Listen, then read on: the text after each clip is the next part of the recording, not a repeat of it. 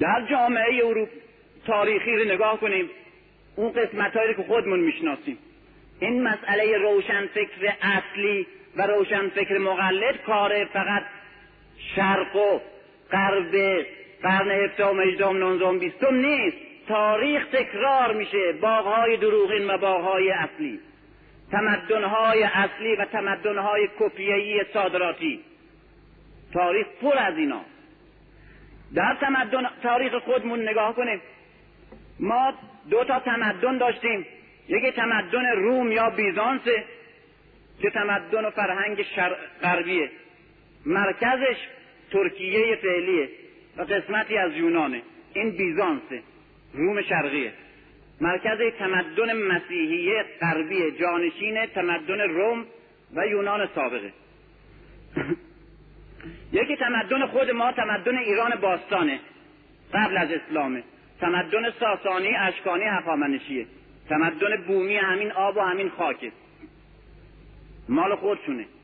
بنابراین ما ایرانی ها پیش از اسلام خودمون تمدن داشتیم و خودمون سازنده فرهنگ و تمدن بودیم.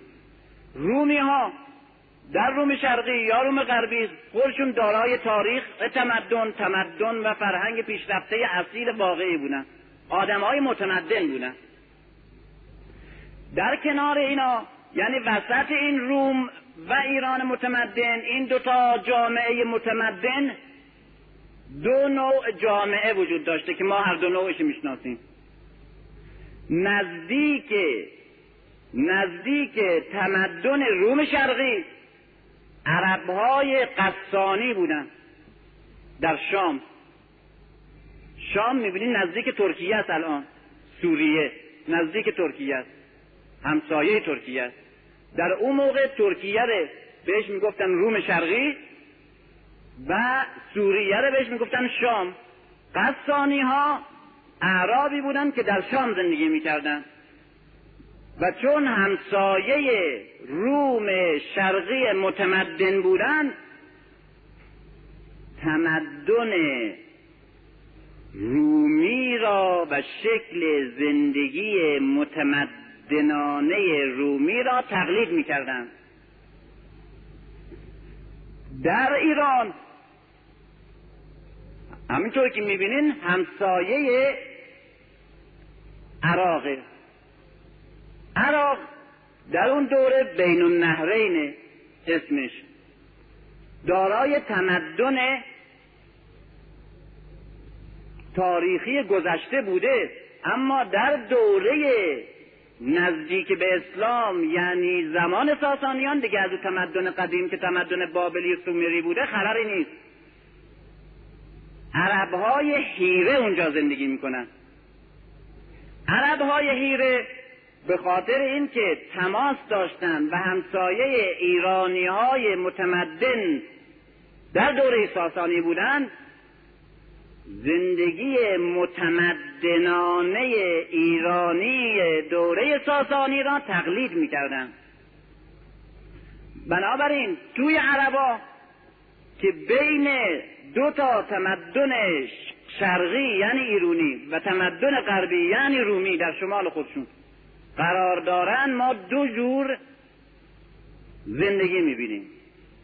یکی زندگی متمدنانه هیری ها که شبیه ایرونی ها زندگی می‌کنن یکی قصانی ها که شبیه رومی ها زندگی می‌کنن پادشاه قصانی و خوانین و عمرا و شیوخ عرب قصانی مثل امپراتور روم لباس میپوشه.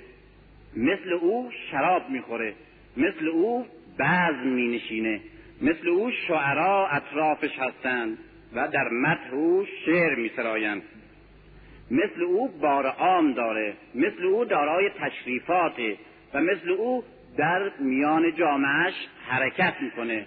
شکوه و تفنن و جلال و تفنن در قضا در لباس در تشریفات زندگی شبیه سزار. قیصر امپراتور روم. هیره ها یعنی عربای همسایه ایرون که در بین النهرین زندگی می‌کنن. درست این پادشاهان هیره مثل که نعمان ابن منظر منظر ابن نعمان اینها رو ما می‌شناسیم در دوره بهرام گور و انوشیروان و امثال اینا. اینا ادای پادشاهان ساسانی رو در میارن. پادشاه ساسانی کاخ داره. او هم کاخ درست می‌کنه. کاخهای پادشاه هیره که مقلد ساسانی ها هست از کاخهای خود ساسانی ها مجللتره و افسانه تره و این باز تکرار اون چیزی است که ما می‌بینیم. که می‌بینیم مقلدها همیشه از اصلشون بیشتر افراط می‌کنن. یکی از خانما که همکار من است از امریکا آمده بود و اونجا تحصیلاتش تمام کرده می می‌گفت که از امریکا که من آمدم به اروپا خانم های اروپایی رو شیکتر دیدم از امریکایی. بعد از اروپا که آمدم به تهرون خانم های تهرونی رو شیکتر دیدم از اروپایی. و بعد به اون شهرستان که آمدم یکی از شهرها رو که نمی‌خوام بگم هر شهرش بگین درسته. اقلیت متجدد اون خانم های شهرستانی رو از تهرونی ها شیکتر دیدن گفتم اگر ادامه می‌دادی و به این شهرستان های کوچکتر و دهات حتی می‌رفتی اونایی که چند سباهی آمدن به تهرون برای کلفتی آشپزی چیزی باز متجددتر از امریکایی ها می‌دیدی. این یک قانون کلیه یک قانون کلیه. چرا؟ یک دیالکتیک روحیه. وقتی که کسی عقده حقارت داره نسبت به دیگری اکسال عملی که درش وجود میاد جبران این عقده است و رسوندن خودش به او. برای این کار ناچار اونقدر افراد می‌کنه تا کوچکترین وسوسه عقب موندن از او در روحش وجود دیگه نداشته باشه. و تنها با افرادی که می‌تونه مطمئن باشه که در سطح او قرار گرفته. این عقده عقب موندگی ناچار افراد ایجاد می‌کنه. افراد در جلو افتادگی و پیشرفت نمایی. شما به افریقا اگر برین بهترین هنر معماری و بهترین ساختمانهای مدرن که در اروپا نمی‌بینید و یا گاه گاه ممکنه بهش تصادف بکنین در کجا می‌بینین؟ در الژه در دارالسلام در تانزانیا در افریقای جنوبی. این کاخی که سوستل ساخت در شمال افریقا هنوز معماری فرانسه با معماری اروپا حتی با داشتن معماران بزرگی مثل کربوزی و امثال اینا نتونستن مثلش بسازن. ساختمان هایی که الان در مثلا کشورهای کوچکی مثل کویت وجود داره در طلا مثلا در کجای اروپا وجود داره؟ امروز. کاشی طلا مثلا در کجا وجود داره؟ این در یک مدرسه در خارج درس میخوندم. اینجا نشسته بودیم. از بیرون بچه ها که می آمدن شاگردا کاملا بدون اینکه قیافه هاشون ببینیم از طرز لباسشون که خیلی شیک و اتو کشیده و تا چارتا و شخ و طرف بود میفهمیدیم که از کشورهای دست شیشمه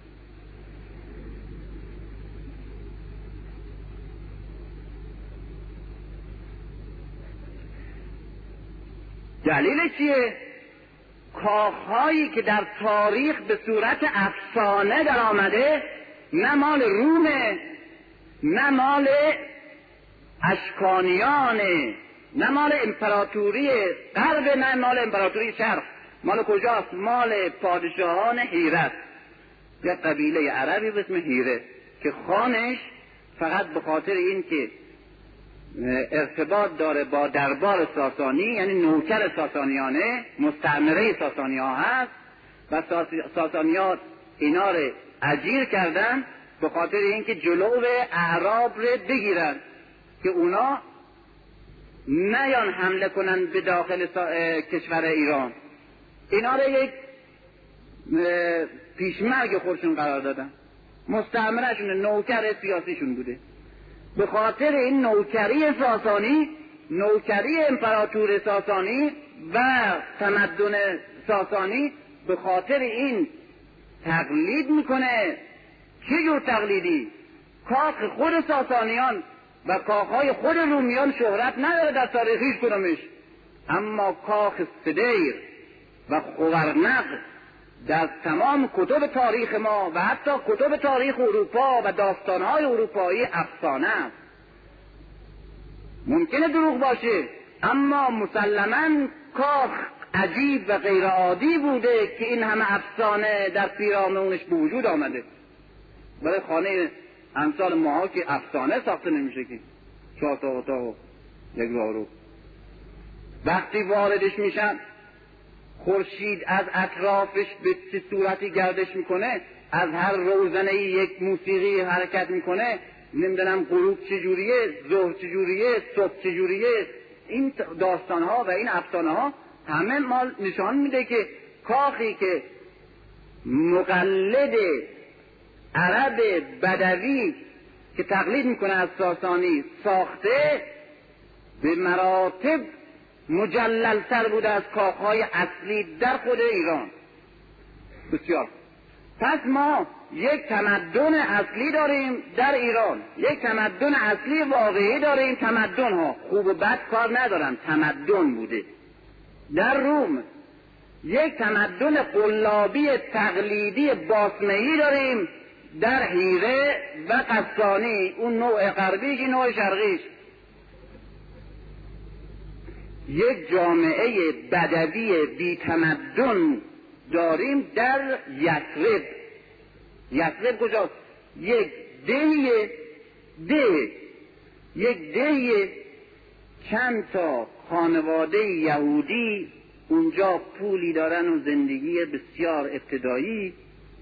یه عده دو تا قبیله عرب و اوس و خزرج هم اونجا زندگی می‌کنن. به فقر پریشانی بدبختی و ثروتشون دو تا پنج تا شش تا هر کدوم درخت خورما نه تجارت دارن نه کشاورزی دارن نه صنعت دارن نه سرمایه دارن. هیچ. خود شکل زندگیشون چجوره؟ شهر مدینه کوچه به کوچه و خانه به خانش امروز مشخص. بهتر از تهران و بهتر از مشهد امروز ما می‌شناسیم اینه شهر مدینه. به خاطر پیغمبر از اول تا آخر و حتی قرن به قرن میشه شهر مدینه را از لحاظ شهرسازی تاریخ تحولش رو گفت. و هر کس با تاریخ آشنا هست وقتی وارد مدینه میشه هر گوشه ای و هر نقطه ای و هر کوچه ایش رو کاملا می‌شناسه و در تاریخ محفوظه و شخصیت داره و شهرت داره. خب اول چی بوده اینجا؟ چند تا خانه بوده؟ خانه هایی که هر خانه مال یک قبیله است یک عشیره است یک خانواده است. بزرگترین ساختمان عظیم با شکوهی که متعلق به تمام این یسرب بوده یک ساختمانیه که بزرگترین فضیلتش این بوده که سخت داشته. و به خاطر همین هم اسمش گذاشتن سقیفه. سقیفه یعنی ساختمون سقفتار خیلی مهمه. خیلی مهمه. خب این چجور سقیفه؟ چجور ساختمانی بوده؟ که نمونا نمودار هنر معماری و تمدن پیشرفته مردم یسربه درخت های خرمار به فاصله یک تا دو متر زمین کردن. روی این ستونهای درخت خرماره با پوشال خرما و شاخه های خرما پوشوندن. تمام شد. این هنر معماری این مردم بود. خط کسی بلد نبود. در مکه سراغ داریم که هفت نفر تا یازده نفر چون پایتخت بوده و مرکز تجارتی بوده و رفت آمد بوده. هفت تا یازده نفر خط نویس بودن. از اون یک پستخانه هستن. نه نویسنده. شعراشون بی سواد بودن. نمی‌تونستن خط بنویسن. شعر می‌گفتن می‌دونن به خطات مینوشته. خودش نمی‌تونسته بخونه. اما در یسرد نه. هیچی چند تا خرماکار بدوی ابتدایی. اینا اونقدر ساده بودن که از نمونه سادگی و نمونه دور بودن از دنیا و تمدنشون اینه که گاه به این مطلب اینجا نقل کردم به خیبر که می‌رفتن خیبر مال جهودا بوده. بعد جای خوش آب و هوا و مرتوبیه یک دره مملو از درخت های خرماست و باغهای خیلی سرسبزی که الان هم محفوظه. و من توی پرانتز سفارش می‌کنم که اگر خداوند به شما توفیق داد و به مکه رفتین دومین کارتون بعد از حج دیدن خیبر باشه. و من نمی‌دونم چه چقدر ما قافل هستیم و چقدر واقعا بیگانه با زیباترین واقعیت هایی که به خود ما مستقیما منصوبه. به خاطر اینکه تنها جایی که به هیچ وجه نتونستن تحریفش کنن به فراموشی بسپارنش مردم را ازش قافل کنن و چهرش را دگرگون بکنن از لحاظ معنوی و یا از لحاظ مادی خیبره. وقتی که وارد این تنگه میشیم درست احساس می‌کنیم که هنوز صدای علی اون تو میپیچه. درست احساس برای اینکه داخل این تنگه دست نخورده. به خاطر اینکه تغییرات تازه که در اینجا وجود آمده مثل مغازه و دکان و برق و نمی‌دونم ساختمون های جدید و مدرن امثال حرفا در بیرون این تنگ است. یعنی در جایی که هموار دشت و باید از اونجا جاده میگذشته و کنار جاده ساختمان ها شده. بنابراین داخل تنگه به هیچ وجه تکان نخورده. تمام اون قلعه ها که مال یهودی ها بوده اون قلعه ها هنوز وجود داره. حتی مثل قموس و چند تا دیگه دیگه نائم امثال اینا هنوز با همون شکل اولیش هست. هیچ دست نخورده و شما وقتی که وارد اونجا میشین درست 1400 سال یک برسه عقب میرین.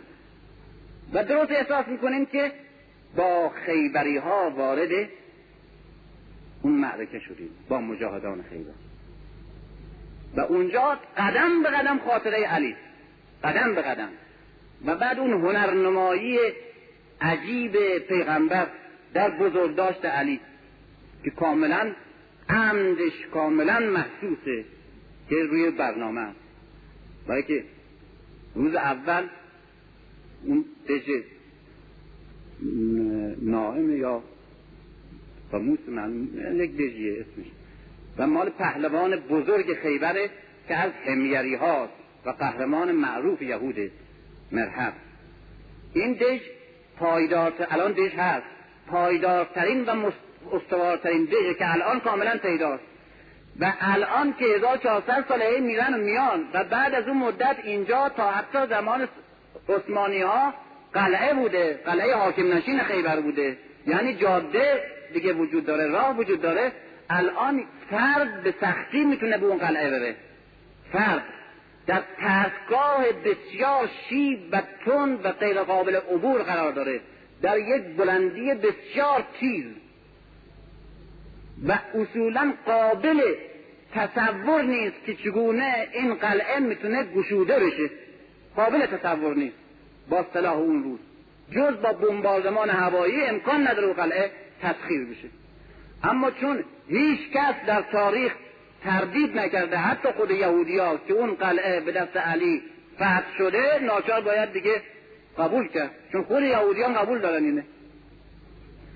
اول پیغمبر دستور میده به ابوبکر که برو فتح کن. ابوبکر میده تلاش فراوان و مجاهدت زیاد می‌کنه ولی شکسته برمیگرده. این تا تمام کتب هست. تبری سیره ابن هشام همه یعنی هیچ جا نیست که نباشه. دوم روز دیگه به عمر میده پرشنبه و عمر تلاش زیاد می‌کنه و بیش از ابوبکر جد جهد می‌کنه و شکسته برمیگرده. و بعد پیغمبر در اینجا میگه که فردا پرچم را به دست کسی خواهم داد که هم خدا او و پیغمبر او را دوست می‌دارند و هم او خدا و پیغمبرش را دوست می‌دارند بدون که نامی از علی ببره. علی در این معرکه نبوده در این, در این جایی که این سخن مطرحه مریض بوده علی و چشمش درد گرفته بوده و یک کهنه بسته بوده به چشمش. فردا که از این ماجرا خبر نداره با قاطرش از جلو خیمه رد میشه که پیغمبر صداش می‌زنه و پرچم بو میده. و بعد داستان فتح این دش و نابود شدن پهلوان معروف یهود به دست علی و فتح دش که مملو و از مواد غذایی و صلاح یهود بوده به دست علی همون روز صورت می‌گیره. بین زمین که ته دوره هست و خود این گرچه دنبال سخنم نیست ولی دنبال سخن بودن معنی نداره. هر حرفی که ارزش داره هر وقت باید گفت.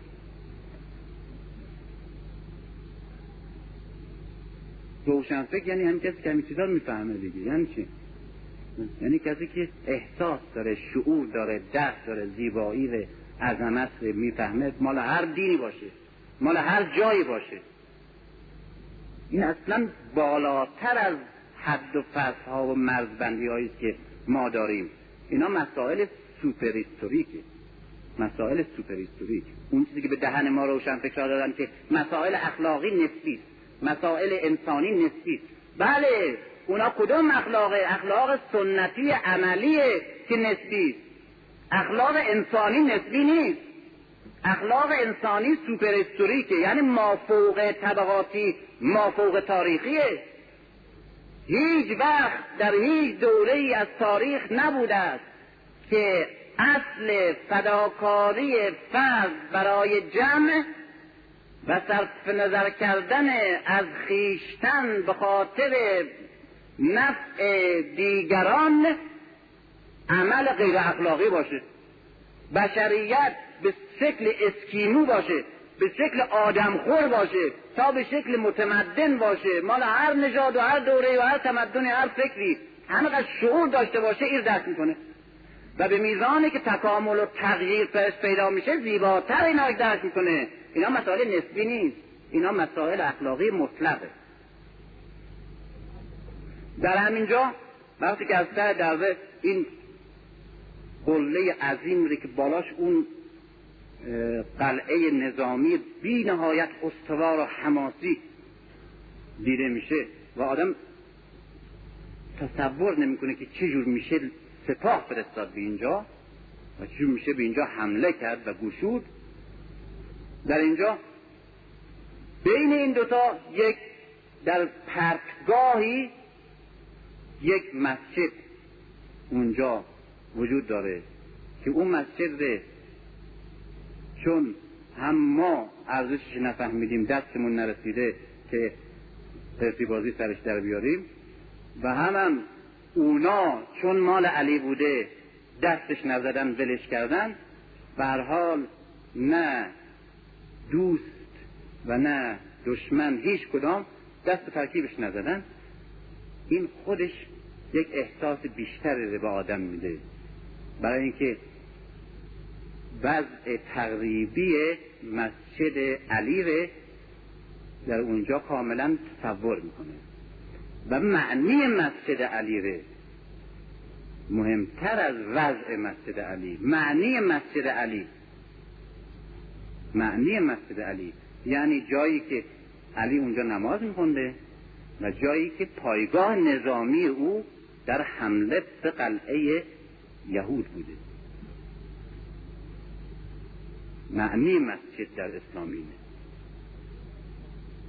و بعد از اونجا پایین تر اینجا چشمه علیه اونجا مسجد علیه اینجا جای خیمگاه علیه اونجا همه جا همه جا از دست از زبان کسانی که در اثر تبلیغات انحرافی همواره به زحمت نام علی رو می‌برن و به زحمت یاد علی در خیر می‌کنن به قول آیشه ناچار هر جا اشاره می‌کنیم یا می‌پرسیم نام علی هست. با همون محیط بکر و دست نخورده اون روزگار. اینه که من امیدوارم هر کدوم که مشرف شدیم حتما اونجا رو بریم. برای اینکه جایی که از کردم نه دوست نادان و نه دشمن دانا دستش بهش نرسیده و همچنان سالم مونده. درست فضای اسلام اولیه و درست وزن حضور علی بر روی روح احساس میشه. حال این جامعه مدینه این تمدنشه این ساختمانشه این معماریشه اون وضع زندگیشه کار وجود نداره. چند تا فقط زن یهودی هستن که چند تا بزی یا گوسفندی دارن که اینا کارگر می‌گیرن برای دوشیدنش. این فقط کاری که در مدینه وجود داره. ثروت به قدری در مدینه هست که چهار پنج سال بعد از آمدن پیغمبر که مدینه به عنوان یک قدرت مرکزی در مملکت شده به جایی می‌رسه که در لشکرکشی بزرگ بدر و احد یک اسب وجود داشته. و در احد دو تا اسب وجود داشته. خیلی مهم بود. این ثروت اینه. این هنرشه این معماریشه این سرمایشه این تولیدشه این سطح تمدن و فرهنگشه. در کنار هیرت با کاخ خورنق و سدیر. و اون زندگی پرجلال اشرافی. وقتی وارد هیره میشین شما خیال می‌کنین وارد مدائن شدین.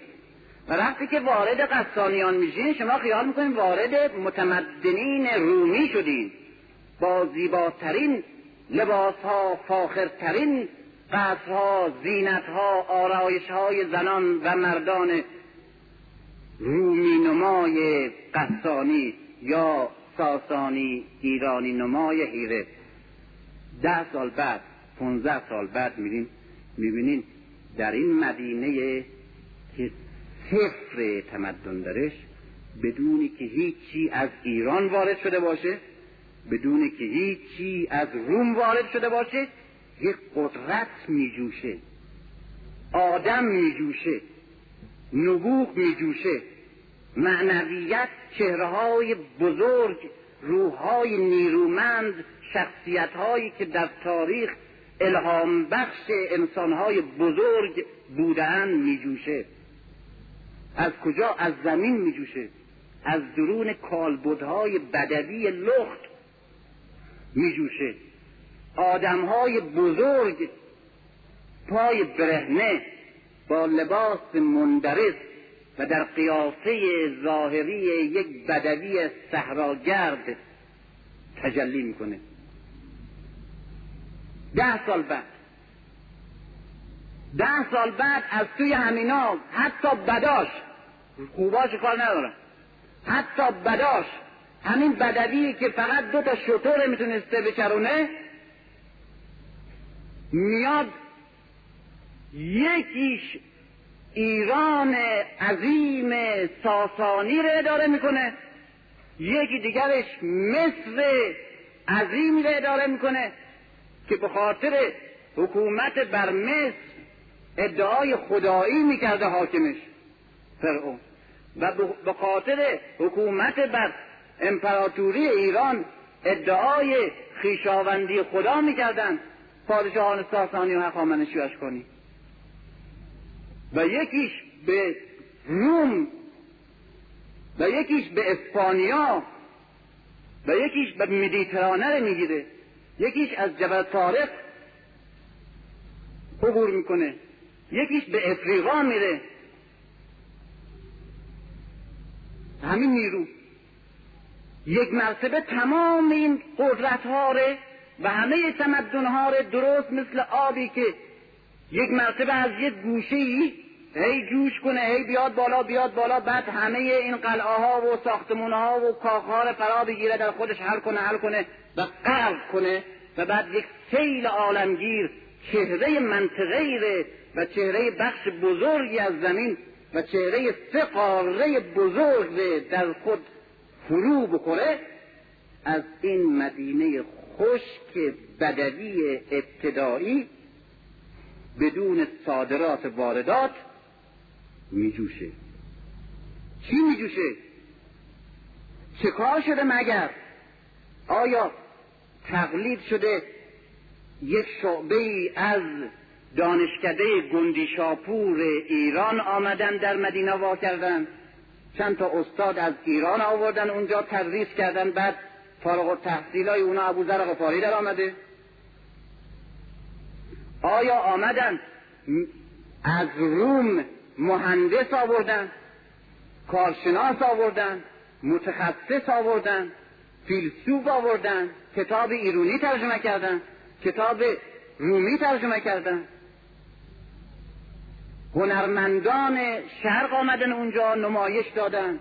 هنرمندان غرب آمدن اونجا نمایش دادن. ادبیات ساسانی آمد اونجا ترجمه شد. ادبیات رومی آمد لباس ها عوض شد. مود تازه آمد.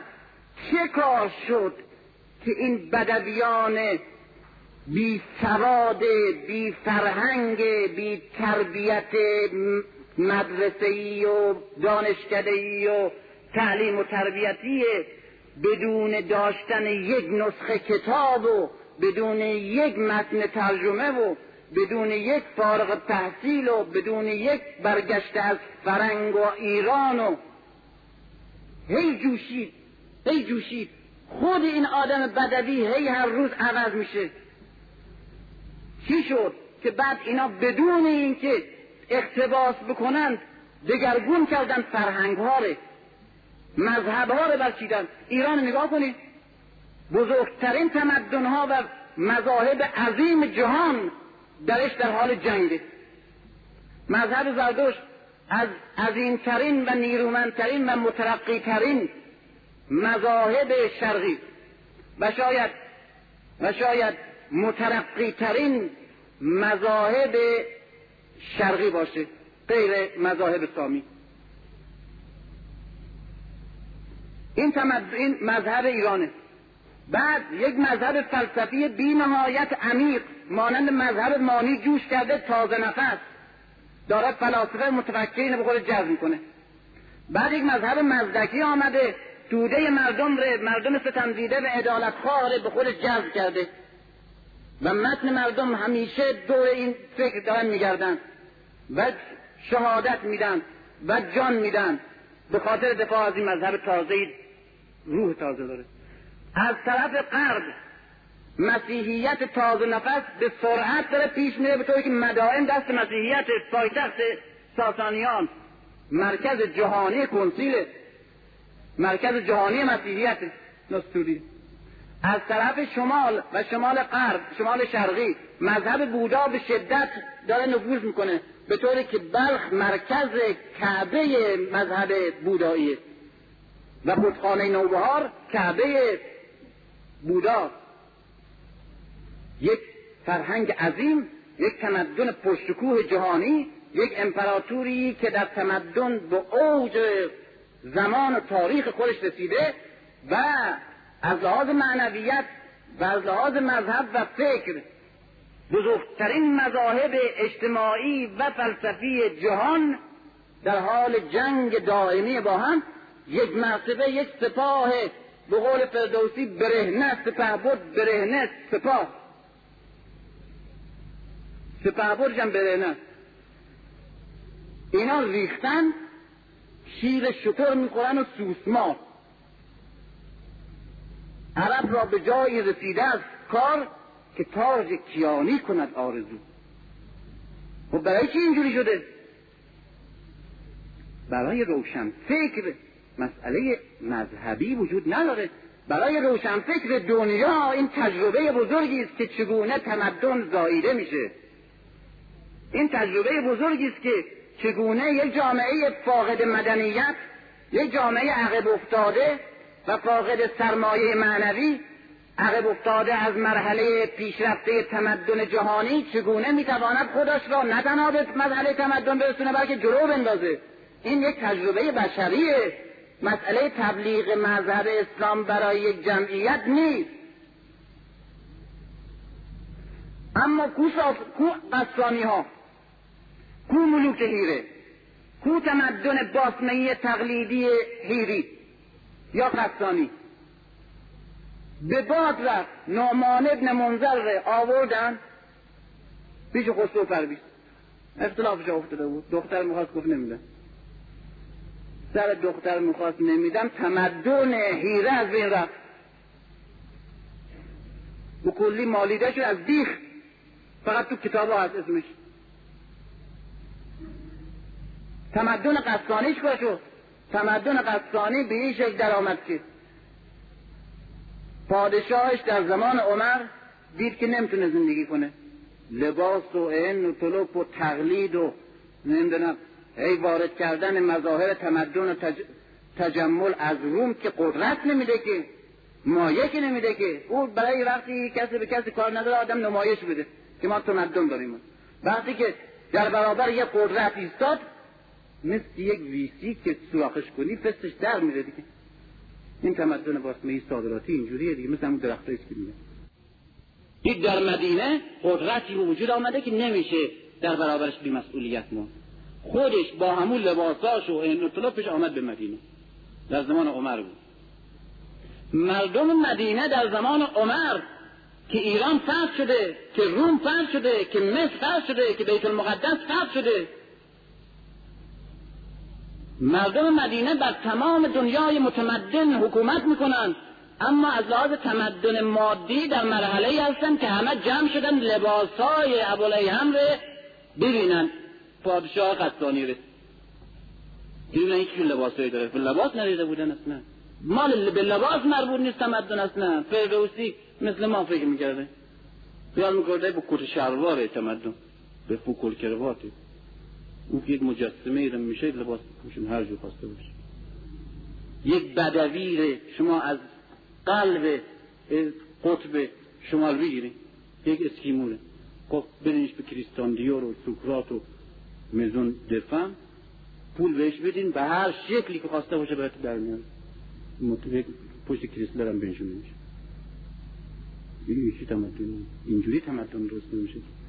همین مدینه ای که بر دنیای متمدن و غیر متمدن زمان خودش حکومت می‌کنه اصلا اونقدر از این تمدن آثار مدنیت بیگانه است که همه جمع شدن که کتش لباسای آقا رو ببینن.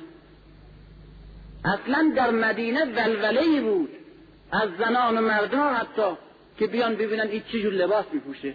برای مدنی ها اصلا افسانه بود زندگی مردم هیره و افسانه بود زندگی مردم قصانی ما همیشه عقده حقارت داشتن نسبت به اونا. اینا خودش گدا و محروم و فقیر بودن.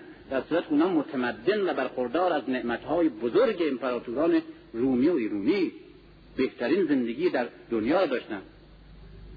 اما اینا آمدن این پادشاه قصانی به این شکل از بین رفت. آمد به مدینه که مسلمان بشه. آمد از مسجد از مسجد آمد بیرون یا از جایی می آمد بیرون با اون نطلب که حرکت می‌کرد خیال کرده بود قصان اینجا مدینه نمی‌دونست جور دیگه اصلا اوضاع احوال اینا نمی‌فهمن این جور چیزا این پای یک مسلمونی این مسلمون معمولی که تشریفات حالیش نیست اصلا ارزش هم برش قائل نیست. همینجور داشته راه می‌رفته دنبال کارش پاش خورده به تیج قبای آب. این هم می‌زنه تو گوش.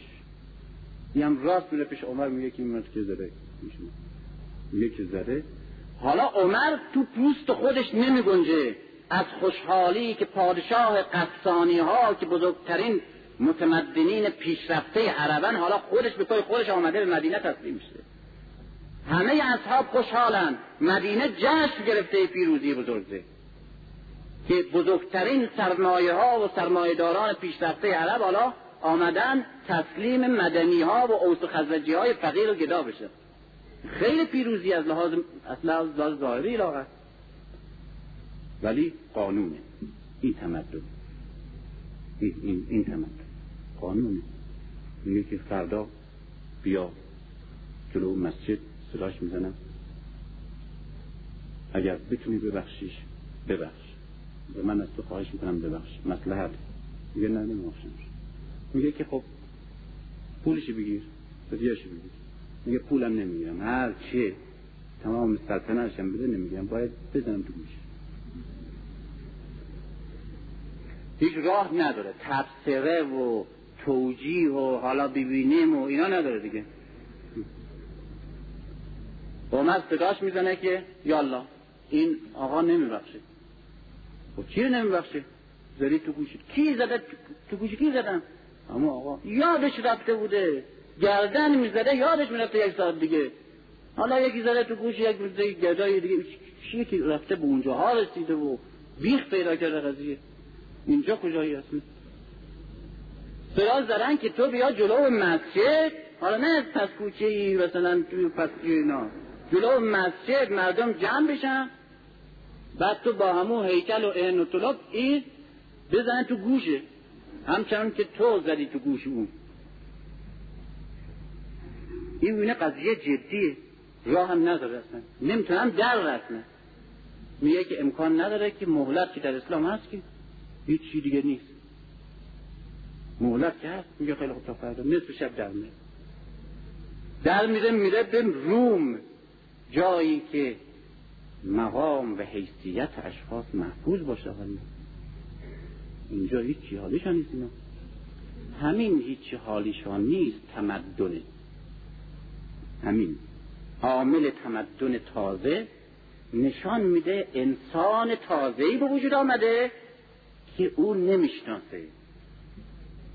یک زندگی تازه به وجود آمده که نه فردوسی ما می‌شناسه نه هم پادشاه قصانی می‌شناسه. نه هم پادشاه هیره هیچ کدوم اینا نمی‌شناسن. نه حتی پادشاه ساسانی و نه حتی سزار روم. هیچ کدوم اینا نمی‌شناسن. این چه جور چیزیه؟ این چه جور تفکریه؟ این نشانه اینه که در این زمین یک شخمی زده شده و یک تخمی کاشته شده و با مبارزه و کار انسان تازه خلق شده.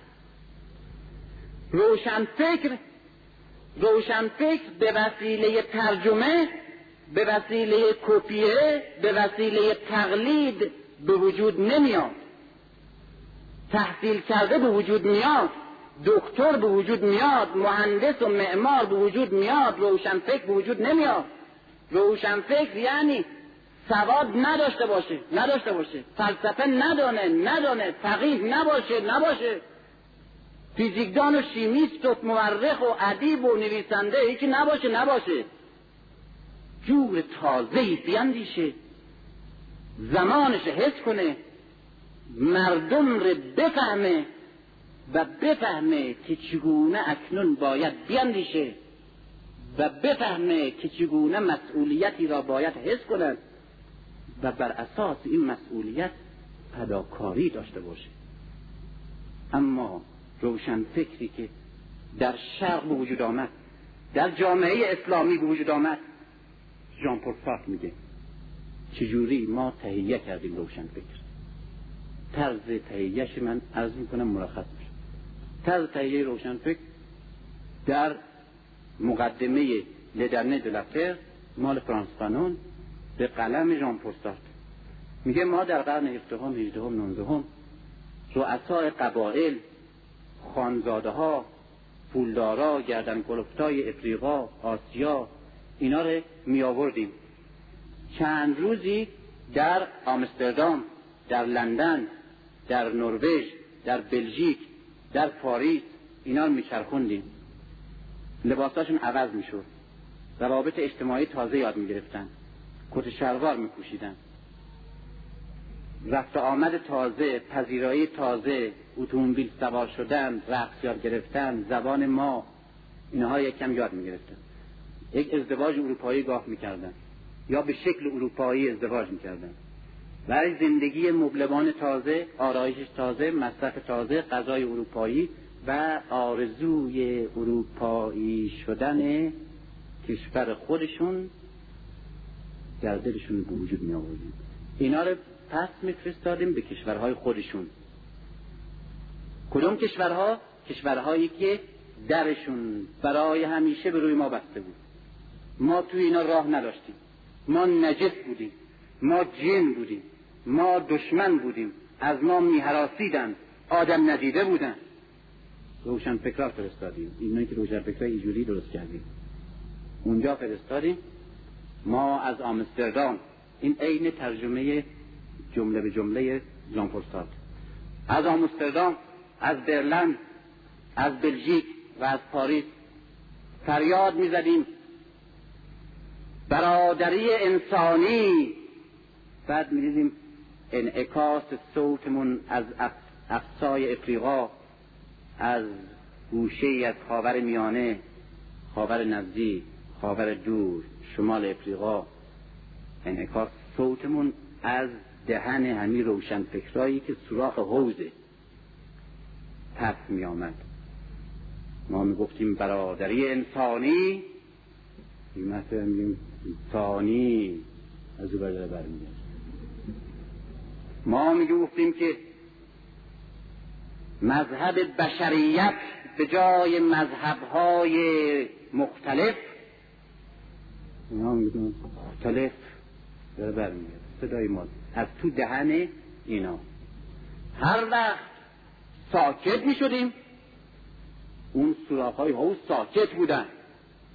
هر وقت حق می زدیم انعکاس وفادارانه و درست صوت خودمون رو از حلقوم هایی که ساخته بودیم میشنیدیم. و بعد مطمئن شده بودیم. مطمئن شده بودیم که نه تنها این روشن فکران درست به این جمله دقت بکنیم که مایه همه بدبختی ها همین. و مطمئن شده بودیم که نه تنها این روشن فکران هرگز کوچکترین حرفی جز که ما در دهانشون بگذاریم برای زدن ندارند که حتی حق حرف زدن را از مردم خودشان گرفتن. این نقش روشنفکر بوده که به شکل روشنفکر اروپایی در کشورهای شرقی و کشورهای اسلامی بازی می‌کرده. راه بلد استعمار در سرزمین هایی که نمیشناخته و زبانش آشنا نبوده. و موریانه ای که نقش روشنفکر این بوده. موریانه ای که به نفع رسوخ این مایع مسموم فرهنگی و اقتصادی و اخلاقی و فلسفی و فکری استعمار غربی برای نفوذ این مایع مسموم در درون این درخت های تناور و شاداب و اصیل در شرق مذهب های نیرومند و تمدن ساز اندیشه های زیبا اصالت های اخلاقی و انسانی آدم هایی که خودشان هستند. از درون این موریانی هایی که درست کرده بودیم به نام روشنفکر و با زبان ما آشنا بودن و آرزوشون شدن مثل ما بود.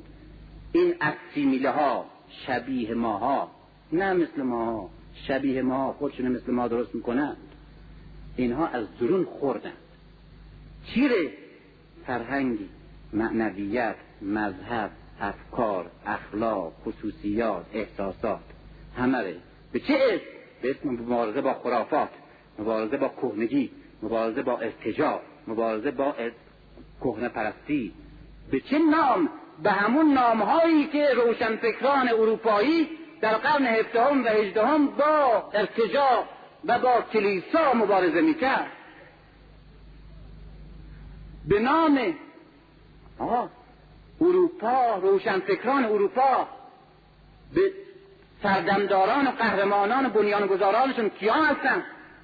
گالیله کوپرنیک کپلر کانت دکارت. اینا هستن.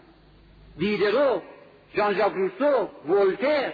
نویسندگان دارت المعارف آزادی خواهان روشنفکران و کسانی که جانشون زندگیشون حیاتشون به خاطر آزادی مردم دادن. نوابق فکری اندیشمندان بزرگ. در اینجا کیا؟ میرزا ملکم خانها. اینها کسانی که میرزا ملکم خان نمونه اولیه است. چند متر گفتن نمونه اولیه الگویی است که اروپایی داد به شرق و به خصوص به جامعه ایرانی که همه رو اینجوری بسازید همه رو این شکلی بسازید صاحب لاتاری. کسانی که در جامعه های اسلامی و در کشورهای شرقی با مذهب مبارزه کردن نگاه کنید همه چهره های مشکوک. همه دستای آلوده.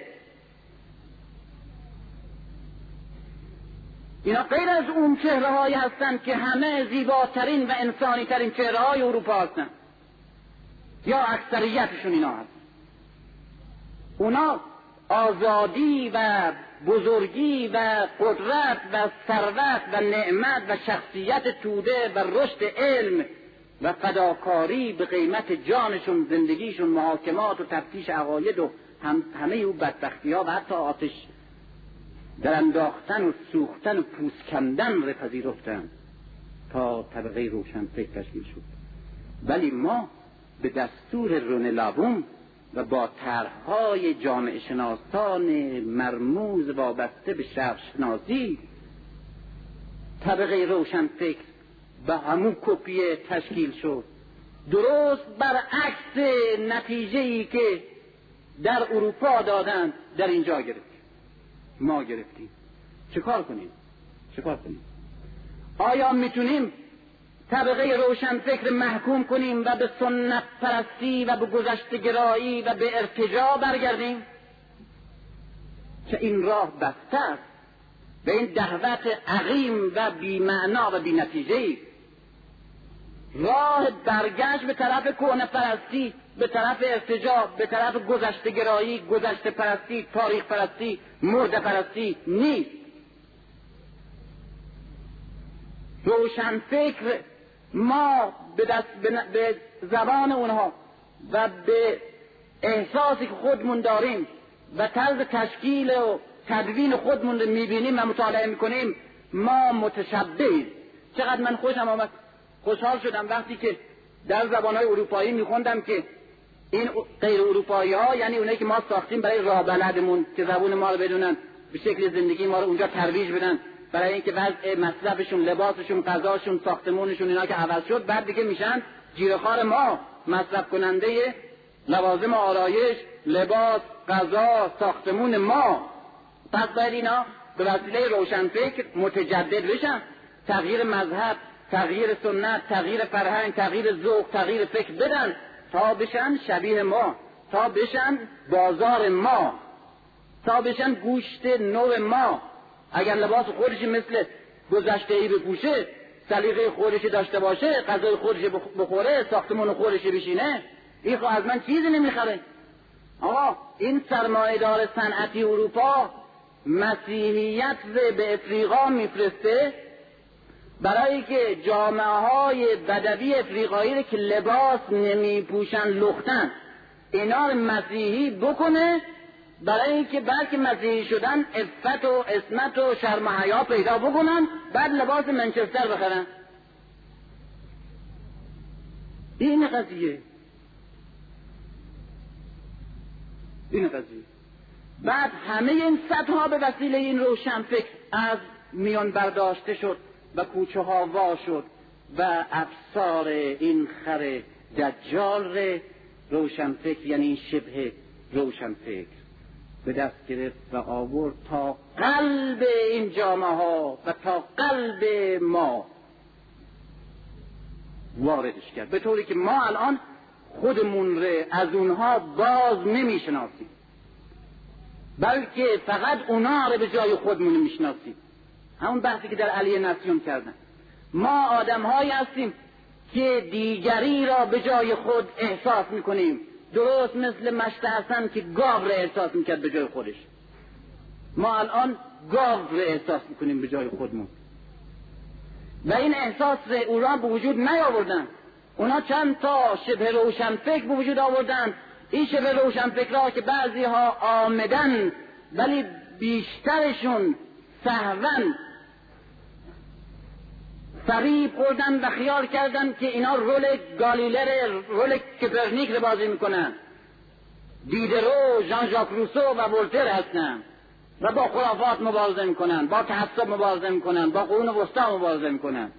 به این هوا حتی مجانی کار کردن و فداکاری حتی کردن. تا چنین جاده ها کوبیده شد و چنین فرهنگ ها مرد. و چنین خودمون از شخصیت خودمون سلب شدیم و چنین جامعه های اسلامی و جامعه های شرقی بی انسان اصیل شد. به طوری که الان ما لباس خودمون یادمون نیست چه برسه فرهنگ خودمون داریم. به ای کاش به ای کاش همه منابع مادی و منافع مادی و منابع زیرزمینی و روزمینی ما در شرق. صحبت تمام شرق صحبت آسیا افریقا صحبت جامعه های اسلامی همه. همه برده می‌شد و خورده می‌شد. اما ما به عنوان آدم سالم میموندیم که اگر میموندیم می‌تونستیم پس بگیریم و می‌تونستیم روی پای خودمون در فرصتها بیستیم. اما وقتی که فاقد از خیشتن شدیم دیالکتیک سوردله سوردل میگه یک دیالکتیکی وجود داره. وقتی که طرف یک ارباب یک مقتدر یک روانشناس یک فردی از شخصیت خودش خالی می‌کنه او رو میکوبش تحقیرش می‌کنه در او احساس حقارت به وجود میاد. خودش رو حقیر احساس می‌کنه این طرف رو بزرگتر احساس می‌کنه. بعد دیالکتیک یعنی تناقض در خودشه. این فردی که تحقیر شده این یکی از مشهورترین نظریه ها در دنیای امروزه. اینی که عرض می‌کنه مشهورترین و نوترین نظریه است. این فردی که خودش رو حقیر فاقد از خیش بی شخصیت بی ریشه بی پایه احساس می‌کنه چه احساسی درش به وجود میاد نسبت به کسی که او عقده حقارت رو در وجود آورده؟ و احساس می‌کنه که اون نژاد برتره آدم برتره بهتر زندگی می‌کنه بهتر می‌فهمه بهتر هست. و من پستم کوچکم حقیرم وابسته به نژاد حقیر به فرهنگ حقیر به مذهب زشت هستم ادبیاتم بده مذهبم بده تاریخم بده همه چیز منحط او همه چیز خوب. حتی نادرشاه او خوب نا... ناپلئون خوب نادرشاه ما بده. آدمایی هم که شبیه به هم هستن از ما بدن از اون خوبه. من این احساس حقارت می‌خوام در خودم بکشم. او با بزرگ بودن خودش و من با کوچک بودن خودش خودم در برابر هم که قرار می‌گیریم من همیشه رنج می‌برم. این عقده در من وجود میاد. به چه صورت می‌خوام درم از زیر این فشار؟ به صورت پناه بردن در خود او و تظاهر به خود او و متصل نمودن به خود او و بیگانه شدن نسبت به خودم و کتمان خودم و انکار خودم و اعلام و نمایش و تظاهر به این که من وابسته به نجات نیستم. بی فرهنگ نیستم. زبونم یادم رفته. این اسم مذهب و اینا نمی‌دونم چیه. اصلا نمی‌دونم اونا چجور زندگی می‌کنن. اصلا من نمی‌دونم اونا چجور هستن چجور غذا می‌خورن. اصلا نمی‌دونم چجور میخوابن اصلا روی زمین مثلا. اصلا از زبونشون بدم, بدم میاد. اصلا از زندگیشون بدم میاد. از همه آدمای گذشته و حالشون بدم میاد. از سلیقهشون خوشم نمیاد. مثل تو هستن این با تظاهر حتی به مثل او بودن خودش به از حجوم حمله او و حقارت خیش در می‌بره. وقتی که به اینجا رسید یک جامعه خودکار میشه در عبودیت و در کتمان خیش و در ویران کردن خودش. خودکار میشه. بهترین روشنفکران و بهترین نویسندگان و مترجمان و با استعدادا و متفکرینش کارشون چیه؟ ویران کردن نابود کردن خودشون. و پناه بردن و تظاهر به بودن دیگری. این نقش بهترین استعدادهای ما بهترین نویسندگان مترجمین و شاعرها و فیلسوفها و زباندانها و تربیت شده های خارج و تحصیل کرده های جدید ما همه کارشون ویران کردن و نابود کردن ما به عنوان انسانهایی که دارای یک اصالتی هستیم بود. و قربانی کردن شخصیت هایی که می‌بینیم چقدر خالی شده. در همین گذشته یک قرن دو قرن پیش نگاه کنید در دهات ما در شهرستانهای کوچک ما انسانهای بزرگ علمای بزرگ دانشمندان فقها فیلسوفهای بزرگ مدرسهای بزرگ بوده. در دهات ما در شهرستانهای ما در هر جا یک یک کسی یک دو تا پنج تا آدمی که خودش بوده. همه مردمان نمیگیم ما جامعه مترقی بودیم در سی سال صد سال پیش در چل سال پیش در دویست سال پیش در سی سال پیش. نمیگم مترقی بودیم اصیل بودیم. اصالت غیر از مترقی بودنه. نمی‌خوام توجیه کنم که از همه جهت ما خوب بودیم. نه خیر متوقف بودیم. اما اصیل بودیم. اصیل بودیم یعنی یعنی خودمون بودیم. متوقف اما آدم. یعنی خودمون انتخاب می‌کردیم. خودمون سلیقه داشتیم. خودمون بودیم که ساختمان میساختیم. خودمون بودیم که لباس میساختیم. خودمون بودیم که رنگ رو انتخاب می‌کردیم. خودمون بودیم که زیبایی رو مد رو انتخاب می‌کردیم. خودمون بودیم که شعر می‌گفتیم. خودمون بودیم که مین بیشتیم. خودمون بودیم که مذهب داشتیم. خودمون که معتقد بودیم. همه اینا ساخت خودمون بود. الان همه اینا ساخت ما نیست. بهترین متفکر امروز ما هم که می‌خواد به خودش برگرده به اصالت نشون بده باز ترجمه خارجی باز. همه کسی هم که میگه فرنگی باید تقلید نکرد از اروپایی باید روی پای خودمون بس بیستیم به خودمون برگردیم همه هم بابا مقلد بازی از بس قانون باز داره صحبت می‌کنه. از قول ساز صحبت می‌کنه نه از قول خودش. می‌بینیم که یارو از قیافش معلوم میشه که اصلا این خودش یکی از همون اصیمیله هاست اما از همین هفت سال پیش یک مرتبه شروع کرده باز به یه قل بازی کردن به قول یکی از دوستان. با همین کلمات. مخالف قرض زدگی. خب با چه مایت تو مخالف قرض زدگی؟ که تو نه قرب می‌شناسی نه قرض زدگی رو می‌شناسی نه شرق می‌شناسی. فقط از وقتی که ترجمه شده از فرانس فانون و نمی‌دونم ام دو تا مقاله حالا مد شده باز این. یکی از رفقامون در اروپا رفته بودن منزلش. یک مرد یک جفت گیوه به در اتاقش داره. یعنی من به خودم بازگشتم. گفتم اون به خودش باز گیوه دم در اتاق می‌ذارم اینجا. می به امریکایی ها برگشتی تو. که گیور سینی مهره خر اینا رو می‌خرن می‌برن اونا برگشتی تو. این باز تقلیده که. به کدام خودت برگشتی تو؟ تو می‌شناسی اصلا خودت چی هستی که برگشتی؟